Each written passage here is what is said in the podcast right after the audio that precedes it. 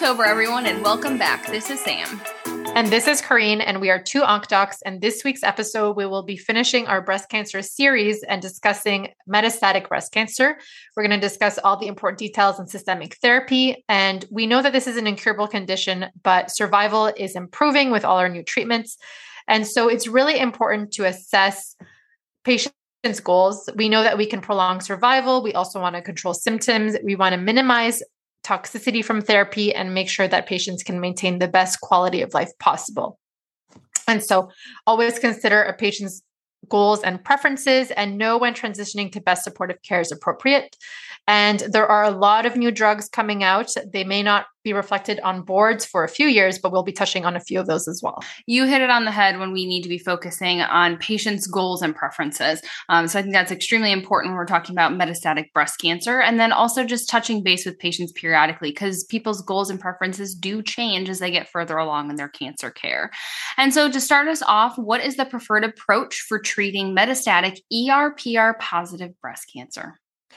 So, in the first line setting for ERPR positive, we have aromatase inhibitors or fulvestrant with a CDK4/6 inhibitor, or you can combine fulvestrant with an aromatase inhibitor.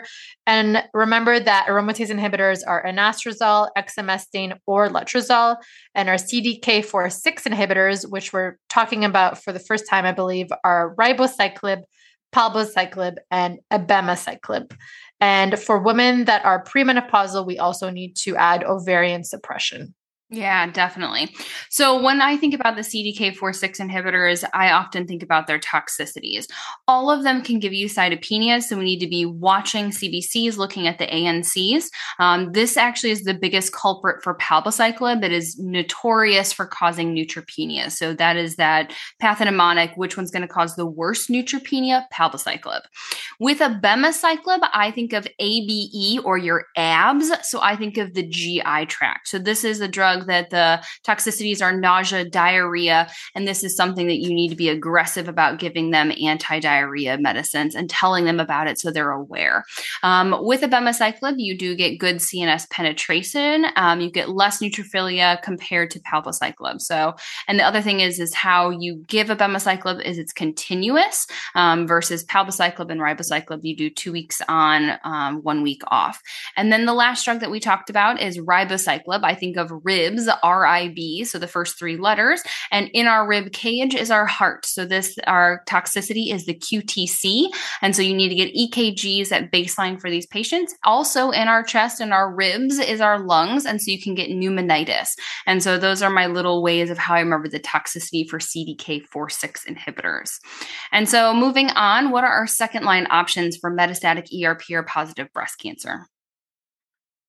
We're going to be testing for a mutation called PIK3CA. And if a patient is found to have that mutation, you can give alpel alpelisib with fulvestrant. And remember that some toxicities of alpelisib are rash, and it can also cause hyperglycemia. And so it is contraindicated in patients with poorly controlled diabetes. Other options for second line ERPR positive include exemestane with everolimus, and big toxicity of those is stomatitis. They often need to be on a four times a day mouthwash. And then if you did not use it in the first line setting, you can give fulvestrant with the CDK4/6. Um, you can also consider tamoxifen, and there may also be chemotherapy considerations, which can include eribulin, doxorubicin. And then you also need to make sure that you calculate the cumulative dose of doxorubicin and to consider dexa, to decrease cardiac toxicity if somebody has a cumulative dose of doxorubicin more than 300 milligrams per meter squared in their lifetime. Yep. And so our next category that we're going to talk about in metastatic breast cancer are the people who are found to be HER2 positive. And so how do we change the game for systemic therapies if there's a HER2 positivity? So, in the first line setting, our preferred options are either DHP or THP. And so, DHP is docetaxel with that pertuzumab, trastuzumab, and THP is paclitaxel with pertuzumab trastuzumab. In the second line setting, we have two options. We have our TDM1, which you may remember was used in the localized setting if you have residual disease, and one of the side effects of TDM1 is it can has liver toxicity. And then the other option, which has moved up to the second line setting, is trastuzumab deruxtecan, which is an antibody drug conjugate to topoisomerase 1. And main toxicities to remember for this one are interstitial lung disease and neutropenia. And if you do have a case of interstitial lung disease, the treatment is steroids.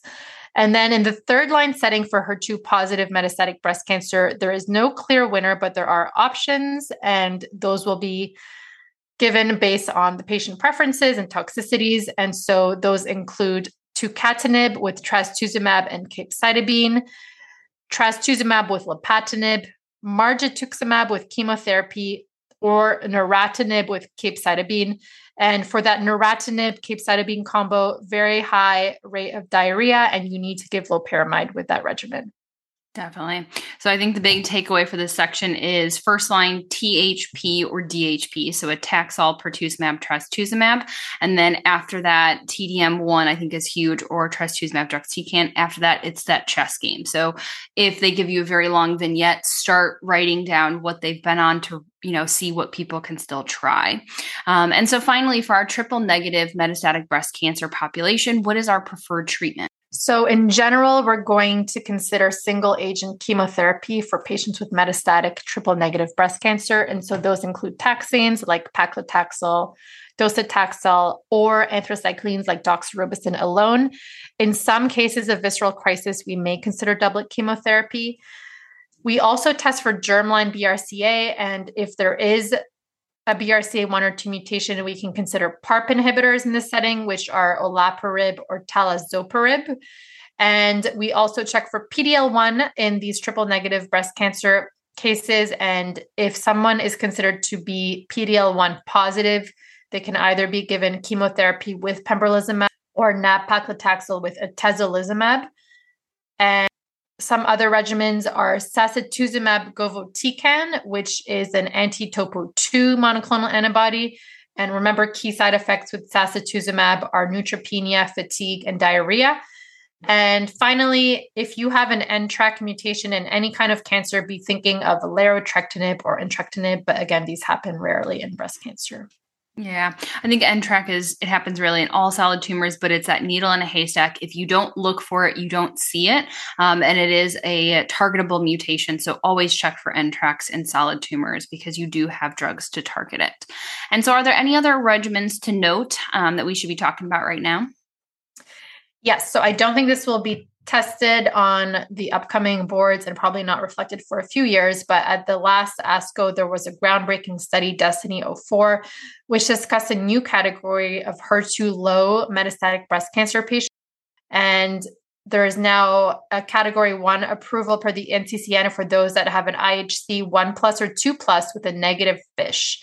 And again, don't think this will be reflected on the boards, but remember that you can be giving trastuzumab deruxtecan for this new category of HER2 low patients. Definitely. This was groundbreaking.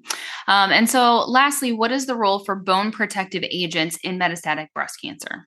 So, for those with bone disease, we need to be considering bisphosphonates like zoledronic acid or pamidronate, or you can also consider um, denosumab. Awesome.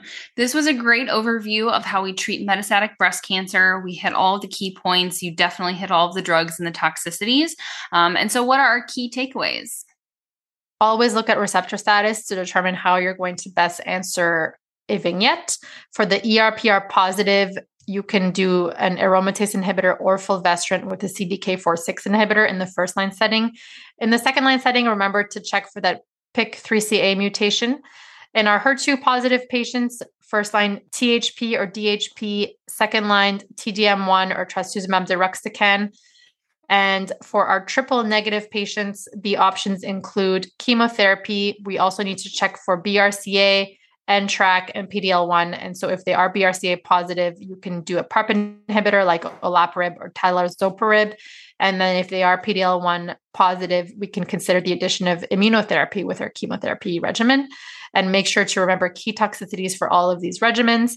And really important to treat symptoms and recognize emergencies in metastatic breast cancer, such as cord compression, imminent fracture, or hypercalcemia. So, as always, guys, thank you so much for listening and tuning into our weekly episodes. Good luck with your board studying. These past three episodes on breast cancer, I can't stress it enough. Listen to them on repeat over and over again, leading right up into your boards, even on your drive into your boards. Um, and so, feel free to reach out to us with corrections, comments, and if there's any topics you guys want us to cover on future episodes, our Instagram and our Twitter is 2.onc.docs. Have a great week. I'll see you next week.